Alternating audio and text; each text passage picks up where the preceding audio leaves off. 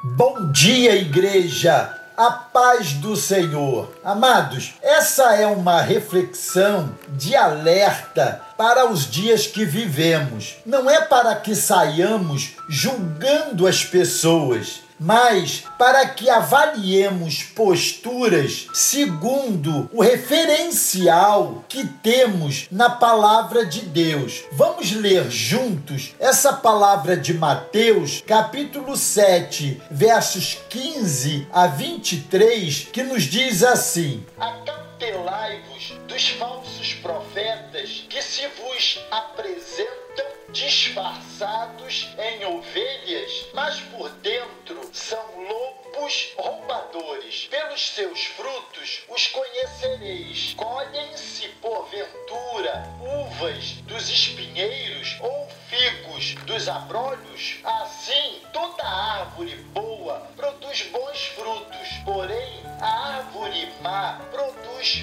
frutos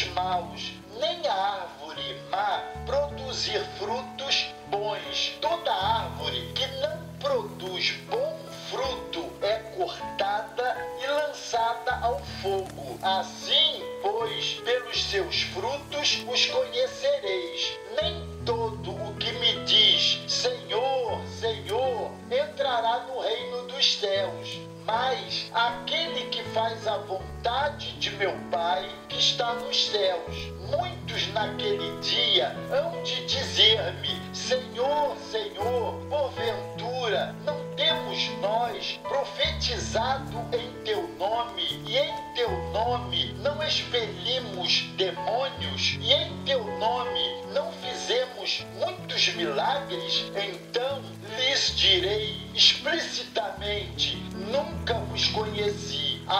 Apartai-vos de mim, os que praticais a iniquidade. Palavra muito séria essa que lemos. Atentemos para não nos deixar iludir por uma religiosidade de aparência, mas procurar reconhecer através dos bons frutos uma vida de verdadeira intimidade com Deus. O texto lido faz parte do Sermão do Monte. Ali, Jesus alerta seus ouvintes, dentre outras coisas, a serem cautelosos quanto aos falsos profetas que se levantam no meio do povo e que, na verdade, eram lobos roubadores. Jesus sabia que logo deixaria a terra e era necessário alertar os seus seguidores a ficarem prevenidos quanto à ação desses lobos. É interessante observar a atualidade das palavras de Cristo, especialmente nesse contexto. Tanto o povo daqueles dias quanto o de hoje tem grande facilidade de se deixar levar pelos embusteiros de plantão. A palavra de ordem aqui, então, é acautelai-vos.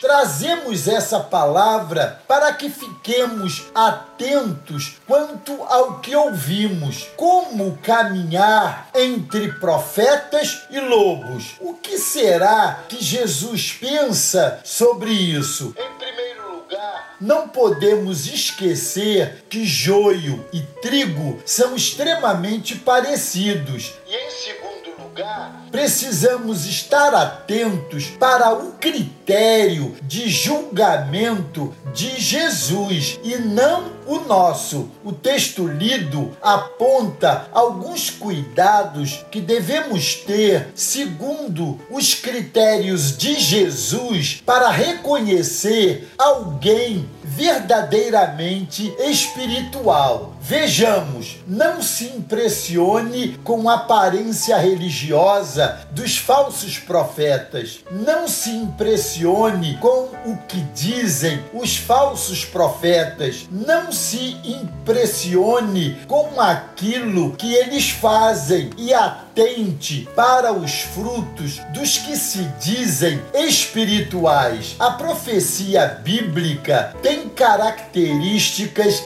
inconfundíveis. Ela exorta, consola e edifica, trazendo paz ao coração de quem a ouve. Nem todo sobrenatural procede de Deus. Por isso, cautela é a palavra de ordem. Aquele que pratica o dom precisa se apartar da iniquidade para não ser julgado segundo a reta justiça de Cristo. Não podemos esquecer que o adversário é um imitador barato das coisas de Deus. O desejo de Jesus é que sejamos simples como as pombas e prudentes como as serpentes, para não nos deixar enganar como meninos espirituais pela grande alcateia de lobos roubadores à nossa volta. Fiquemos alertas e cautelosos.